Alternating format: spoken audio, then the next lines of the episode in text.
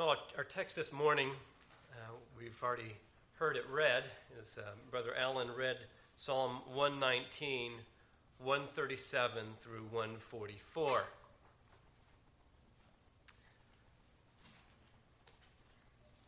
We are uh, looking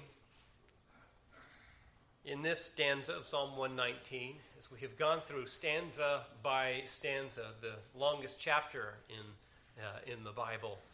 Uh, remembering this is a, a song, and uh, I've said it before uh, as we've gone through this series, but uh, it is helpful to remember that when we and when we read the Psalms, when we preach the Psalms, we consider their, their meaning, that these are songs uh, that they were given to God's people to sing. And uh, that means a couple of things that are important for us. It, uh, it means that these are given to us to be our prayer. We sing songs to the Lord, we are praying to the Lord. Those, uh, when, when, we worship through song, we are uh, singing those words that we sing to God. And so, this psalm is a psalm that was given to you, believer each one of you individually as your words to offer to the Lord. And so you are to sing this for yourself. When God gave the Psalms as uh, a, a, hymn book for his people um, in, in the Old Testament, he gave these songs for the congregation to sing. That means it's for you to sing. So these are words that you can adopt as your own, um, as coming from you and unto the Lord. And um, secondly, it's to be sung together. So this is a song for you to sing unto the Lord, but it's also one that you share with other believers. So this is for everyone uh, in fellowship uh, to lift up to the Lord. That's important context before we uh, get into it. But uh, of course, throughout Psalm 119, there's a theme because Psalm 119 it is song 119 in the book. This is the 119th um, book in uh, the song, as they, or in uh, the book of Psalms, as um, we have uh, have them arranged in our Bibles. Um, and a song tends to have not a whole bunch of, uh, of different uh, themes or, or, topics, but uh, it tends to have a theme, and that's true of Psalm 119. The theme is the Word of God. And so we have examined the Word of God, and as we look at Psalms, we are looking at, at what God's Word has to say about itself, and we're also looking at what we should have to say to God about uh, the Word of, of God. And that's the context that we bring into this psalm. And today, this stanza of Psalm 119 is examining the righteousness of God's Word the righteousness of God's Word. And when a student finishes a math assignment, how does the teacher evaluate that assignment? We have some people who have been teachers here in uh, different capacities. So, um, could be math, could be anything else, but just for the sake of an example, we'll use a math assignment. A student has completed the assignment, has turned it in. So, how does the teacher then evaluate it? The teacher has an answer key, right? So the, uh, the t- teacher takes the student's work and then compares it side by side with, um, with the answer key. So hopefully the answers match. It's always nice when the answers match. If the student's answers don't match the answer key, then it tells you that something is wrong. So imagine the teacher now taking a red pen, and for every answer that didn't match, the teacher puts a red mark on the answer key. And then mails the answer key to the textbook publisher and demands that the publisher explain why the answer key failed to match the student's answers. Now, I assume that the textbook publisher wouldn't take that kind of mail very seriously, but let's imagine that it did. I think the publisher might reply with a postcard that said, Hello, thank you for your note. The answers don't match because your student got the questions wrong. Sincerely yours. Sometimes we test God that way. Sometimes we test God that way. We test His sovereign will uh, in our lives against our standards and expectations. We test His rules against what we think ought to be right. And when they don't match, especially when we encounter various kinds of sin and misery in our lives, uh, we're, we're confused. And we wonder why God doesn't explain himself. We think maybe God got one wrong. Psalm 119 reminds us that righteousness comes from God. He is the standard for righteousness. And in the stanza contained from verse 137 through verse 144, the psalmist proclaims the righteousness of God's word and proclaims that, in fact, that God's word is righteous because God is righteous. And his word comes from him. And if God's word is righteous, it is only righteous because it reflects the righteousness of God. For the psalmist, his faith in God's righteousness shapes his view of the world and of what happens to him, everything that happens to him. He doesn't judge God uh, based on what happens to him. He understands what happens to him according to his faith in God's righteousness. So, as we open this passage, we'll f- see first that God's eternal righteousness is the standard for what righteousness means. And second, that trust in God's righteousness shapes the psalmist's understanding uh, of the world. And finally, that the righteous commandments of God teach the psalmist to delight in God forever because he trusts in God's eternal purpose. So, verse 137 and 138 uh, will begin. Righteous are you, O Lord, and right are your rules. You have appointed your testimonies in righteousness and in all faithfulness. The Lord God is righteous. The psalmist begins, Righteous are you, O Lord, and right are your rules. Now, we often examine God's righteousness in terms of things that he has done uh, or what he does. He judged the earth in the days of Noah when he brought the flood. And yes, that was a display of God's righteousness. He brought terrible judgment down on Sodom and Gomorrah. He did not spare the angels his wrath when they fell. He did not even spare his own son for the sin that was imputed to him.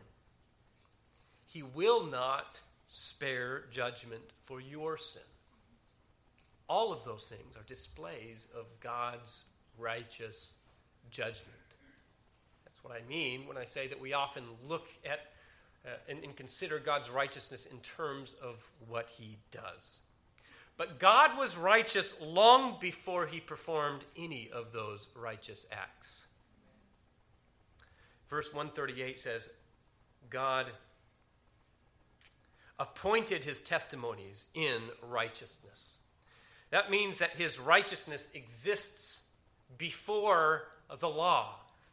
So he had his righteousness, and then he set them down in his testimonies. They are righteous because he made them righteous, because they came from him and are a reflection of his righteousness that he possesses within himself. So God's righteousness is prior to the law. The law is righteous because it comes from him and reflects his character. God spoke the words of the law into existence out of his righteousness. Out of his righteousness, and indeed, uh, verse 138 says, out of his, his faithfulness, which reminds us that his righteousness is as eternal and as unchangeable as he is eternal and unchangeable. So that when God says this is right, it is right forever. It is unchangeably and eternally right.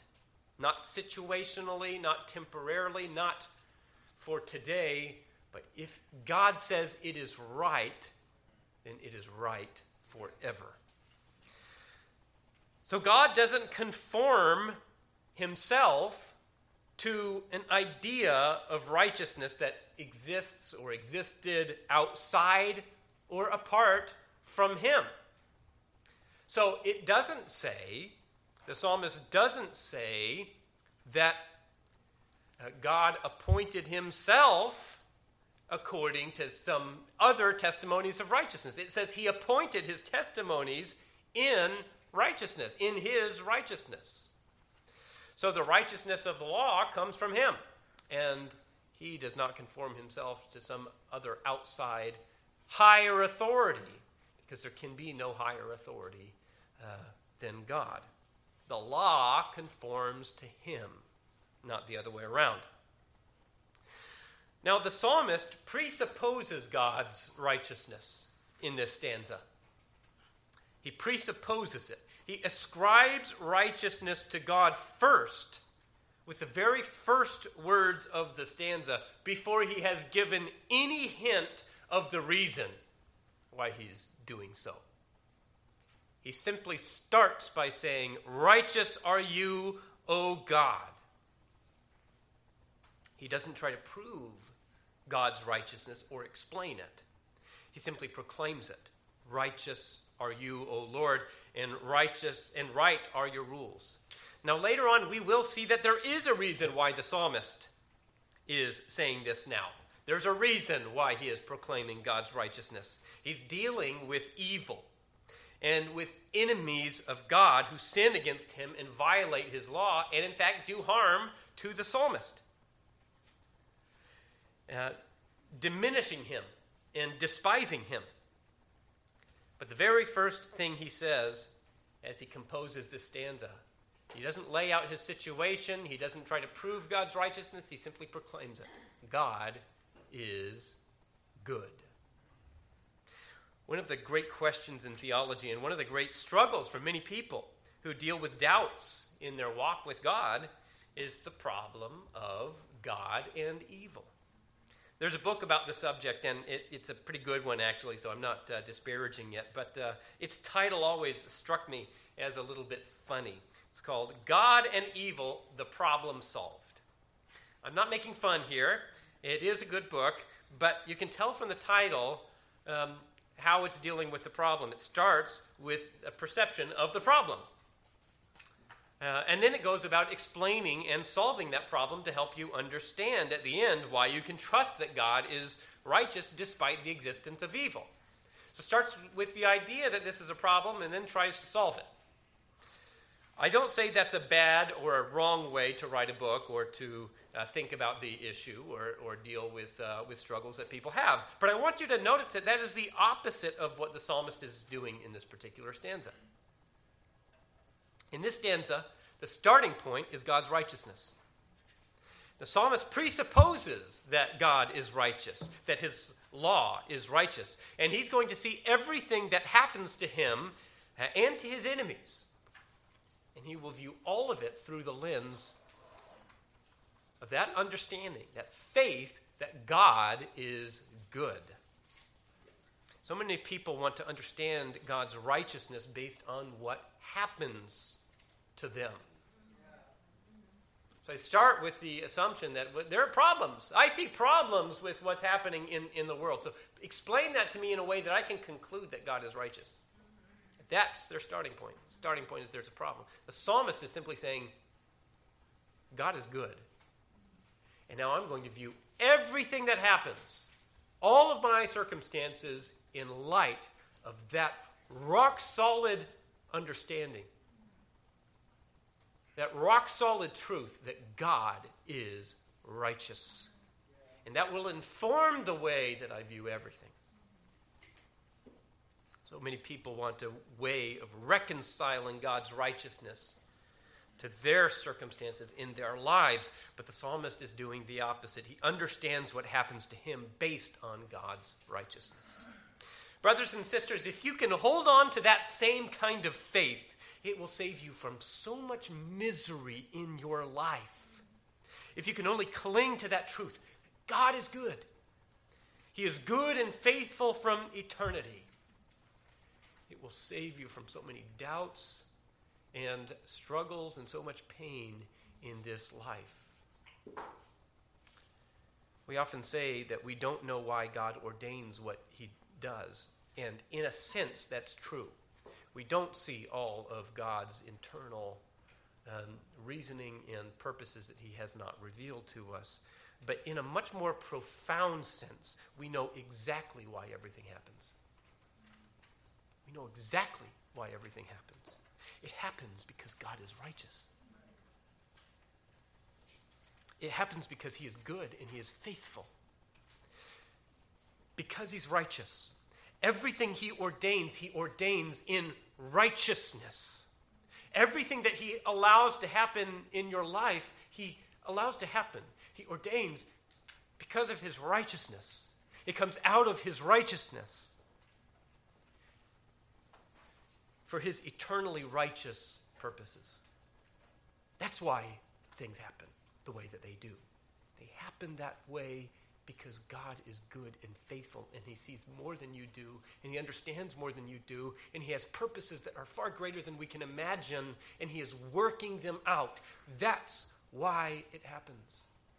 And that's why I say that if you can cling to that faith, so that whatever is happening to you, you can start with the proclamation every day, every situation God is good. God is good. It will save you from so much misery in life, and it will allow you to live a life of peace and joy.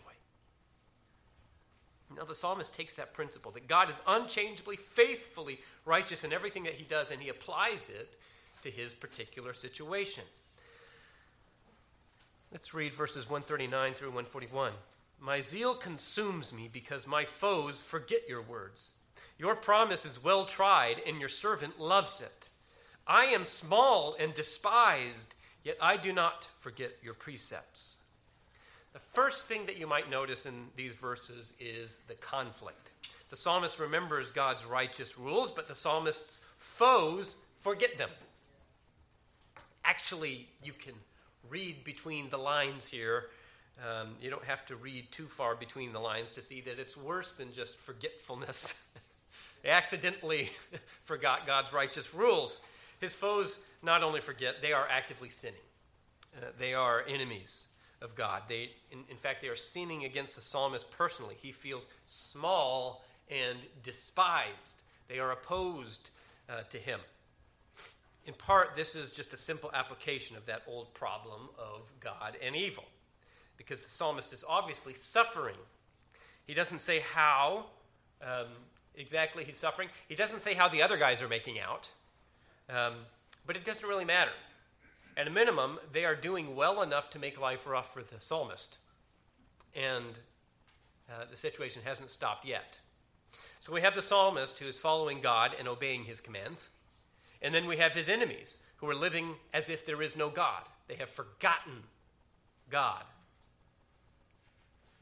By some mysterious providence, God has ordained that these enemies are allowed to do whatever it is they are doing that causes the psalmist to be small and despised.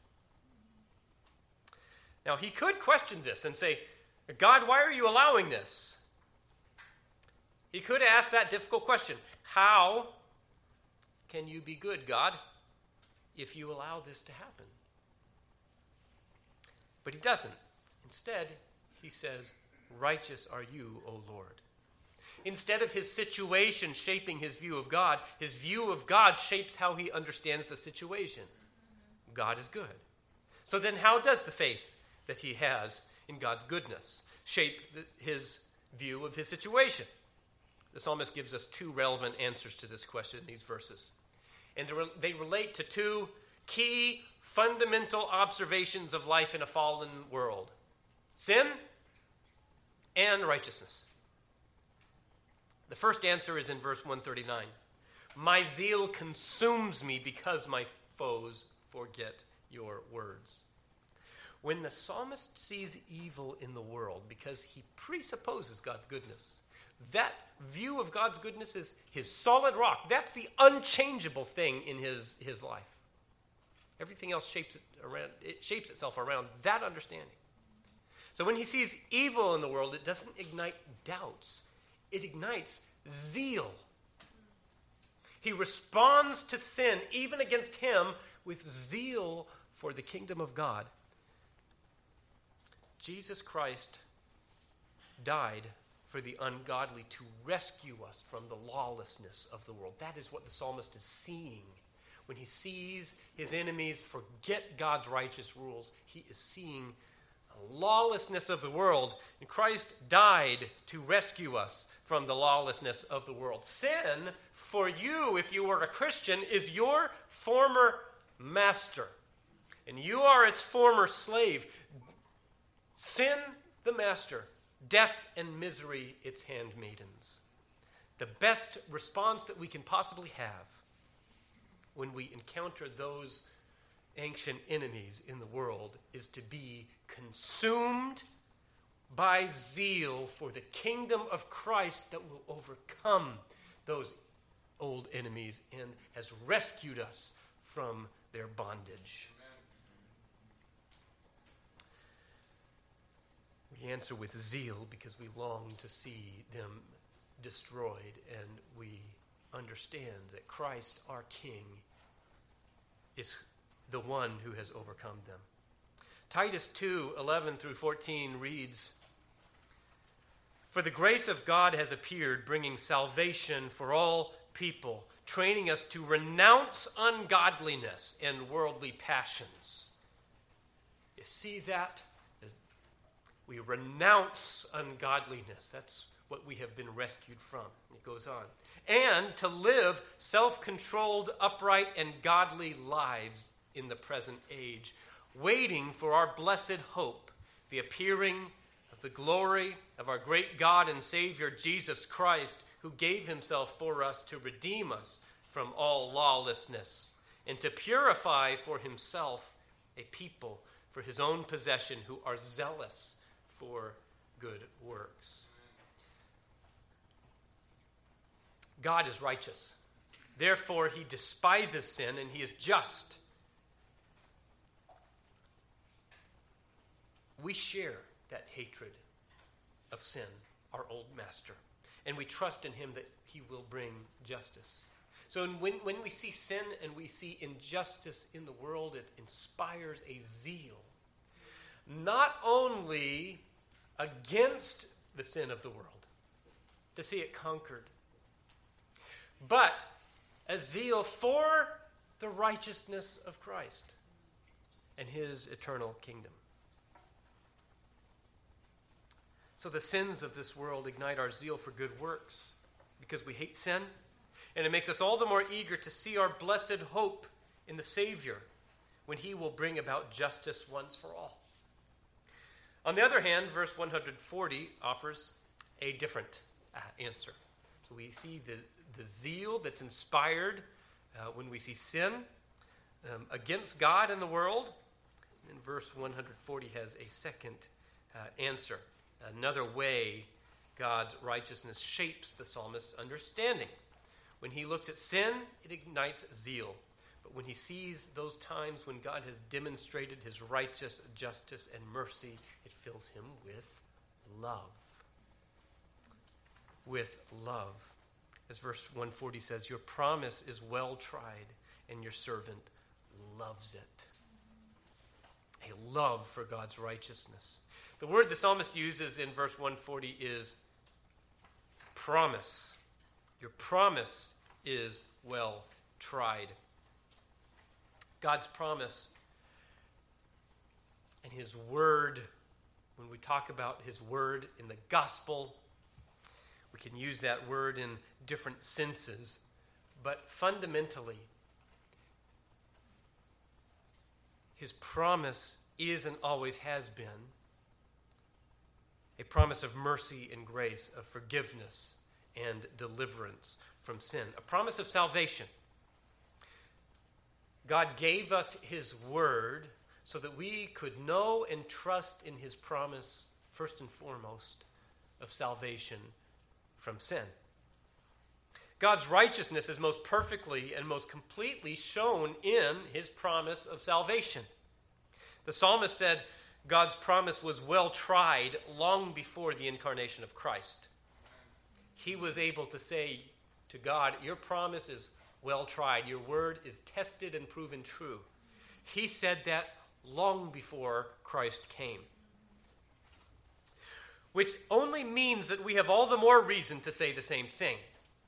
When you sing this psalm as your own, as the prayer of your heart, you can sing it with much richer meaning and with all the more confidence when you say that God, your promise is well tried.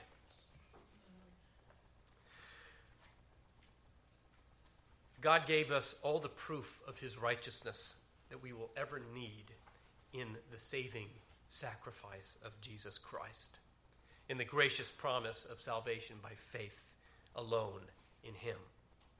You see, when you hold that core understanding of God's righteousness, he wins coming or going. That's the point of these, these two uh, different categories. What happens when the psalmist looks at righteousness? It goes to show God's goodness. What happens when he sees sin? It goes to show God's goodness. It is all God's goodness. Everything else about his understanding forms itself around uh, that trust. So, you trust that everything, everything, good or bad, in this world will ultimately prove God's righteousness and is coming from his righteous decree. God is righteous. The good in the world proves his goodness that he proved once and for all on, on the cross. The sin in the world only ignites our zeal for his kingdom, and we trust that he will use even that evil to the praise of his glorious justice and mercy. Now, much of this stanza has had a present orientation. It involves the psalmist viewing his present circumstances in light of God's righteousness. The last three verses of the stanza shift to a future orientation. And more specifically, they have an eternal orientation that highlights the trustworthiness and the faithfulness of our righteous God. Verses uh, 142 through 144 read as follows Your righteousness is righteous forever, and your law is true Trouble and anguish have found me out, but your commandments are my delight. Your testimonies are righteous forever. Give me understanding that I may live. The trouble and anguish in verse 143 is temporary. And I think it's, I, I appreciate that verse 143 is sandwiched here as it discusses the trouble between two declarations of God's eternal righteousness. The psalmist has trouble and anguish, it's found him out. But he sandwiches that acknowledgement of trouble and anguish between uh, two proclamations of his understanding that God's righteousness is eternal, it is forever. In fact, the real reason why it's often so very difficult for us to see our circumstances in light of God's righteousness is because we are temporal creatures and we look at our temporal circumstances from our perspective in the here and now. And uh, so when we talk about God's righteousness, most often we're simply talking about God is righteous right now, and I have circumstances right now. And so, how do I reconcile the right now with the right now? Because we can't see it's a lot harder for us to see beyond the right now. That's what our eyes see. But God wants us to trust in what He is, to, is doing eternally, not just right now. God sees the right now in light of His eternal purposes. And that's where He wants us to place our trust. Now, God was righteous before He gave the law and he will be righteous and faithful forever. Everything we see now is God faithfully working out his eternal and righteous purposes. And when we reach eternity, everything God is working out now will be perfected and complete. And we will have an eternity to enjoy it. The psalmist talked about enemies of God who forget his law. The world forgets God's law because it lives for the here and now. It lives for whatever satisfies immediately, whatever seems to bring happiness, relief, or comfort on earth. But of course, the most that the world can bring is a temporary happiness with temporary riches and comforts that pass away tomorrow. So the world's righteousness, at its very best, and I mean its very best, the world's righteousness is at best temporary. Temporary and fleeting, ephemeral. But the psalmist says that God's righteousness is forever. The Apostle Paul taught that unlike the people who devote their lives to earthly things, our citizenship is in heaven, and from it we await a Savior, the Lord Jesus Christ, who will transform our lowly body to be like his glorious body by the power that enables him to subject all things to himself. So you see the good and the the pleasant things in the world, the things you like, God subjects it to himself for his purposes. You see the things you don't like, you see sinners in the world going about their evil business. God is able to subject it to himself in righteousness. If you want to know how to live like a citizen of heaven, it is simple obey God, obey his commandments, and delight in, in them. Follow his righteousness. You are tasting and living in his kingdom. You are living eternal purposes, eternal righteousness. You want to accomplish good in your life here and now, then focus on the here and now. But if you want to live for the good of eternity, then you follow God's law. You follow His word. You live in His righteousness as He has revealed it in His word. You can not only obey those commandments that He has given you in His word out of obligation, but in delight. You can delight in his commandments. We talked this morning in Sunday school about the difference between false piety and true piety. That piety doesn't have to be a, uh, a dirty word like the world wants you to think it is. F- false piety is the piety that says, yeah, I want you to think that I'm a very nice person, follows rules here and now, out of obligation or because it makes me look good. But true piety delights in God's word. True piety delights in righteousness. Why? Because it's the kingdom of your Savior. Because it's eternal. Because it is God's goodness and His word and commandments He has given you so that you can live. In, in eternity, every act of righteousness and even, even the sinful rebellions of the world, it will all redound to God's righteous glory because he is able to subject all things to himself. You will have trouble and anguish in this life. And the psalmist says he has trouble and anguish in verse 143. But that is temporary. God's righteous commandments for you are righteous for eternity and your obedience has eternal purpose. When you sin, you have purposes for the next five minutes. But when you obey God's law, that obedience has eternal purpose that God is working out for you and for his kingdom. And that is your delight. And when you obey God, not out of obligation or out of straining effort or out of a desire to look good to others, but you obey Him out of a delight in His kingdom, That is true, glorious, wonderful piety, and it honors the Lord.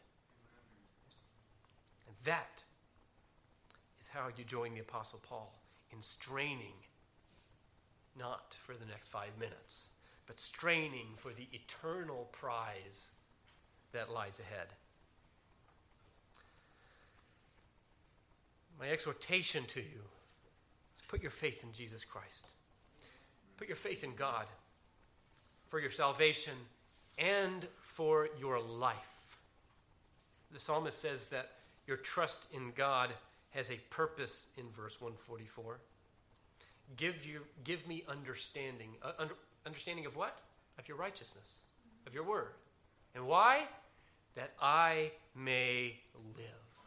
God's purpose for you in all of his commandments, in all of his word, God's purpose for you is that you may live. But the life that you live isn't just for a little while here. The life that you are living is eternal. God's purpose for you now is to live in a way that is preparing and equipping yourself for eternity and the righteousness that you will live in with Him forever. So we end where we began God is righteous. His righteousness isn't tested and measured against your own experience. If you're thinking and living in that way, then you are grading backwards. His righteousness, to the contrary, his righteousness ought to shape your understanding of everything that happens to you. And you ought to repeat that to yourself daily. God is righteous. You ought to read his word so that that truth is ingrained in your minds every day, deeply, unmovably, so that whatever happens, your refrain is the same, your song is the same, and you sing with the psalmist. Psalm 119, 137. Righteous are you, O Lord. Has someone sinned against you? Righteous are you, O Lord. Have you lost something dear? Righteous are you, O Lord. Has He showered a blessing on you that you didn't deserve? Righteous are you, O Lord. Has He used you to transform the life of a lost person? Righteous are you. Despite all of the efforts to witness to a loved one, are they continuing in sin? Righteous are you O Lord. and you are working out your purposes. If you don't understand what's happening to you, the question you should ask is what does it mean to me? And what a treasure is it, is it to me that I can know right now, even now, that whatever He is doing, whatever I am seeing, whatever is happening in my life or around me, God is righteous and faithful, and His word is righteous forever. The truth is, He is God, and He never had an obligation to prove His righteousness to sinners like you and me. But if you want to see His righteousness, look to the cross, where His justice and mercy are revealed in glorious perfection in the sacrifice of Jesus Christ. His justice is revealed on the cross in His wrath poured out in sin against the sin that was imputed to Christ that he bore on the cross. His mercy is revealed on the cross in the propitiation that Jesus made for sin. When he allowed you to be forgiven because Jesus Christ bore the wrath on your behalf. Look to the cross and let it fill you with zeal. He has given you his commandments so that you can live, and not only live, but live for him according to his eternal righteousness with zeal. God is righteous, and his word is righteous forever. I exhort you, brothers and sisters, believe in him, trust in his commandments, and live. Amen. Amen. Let's pray.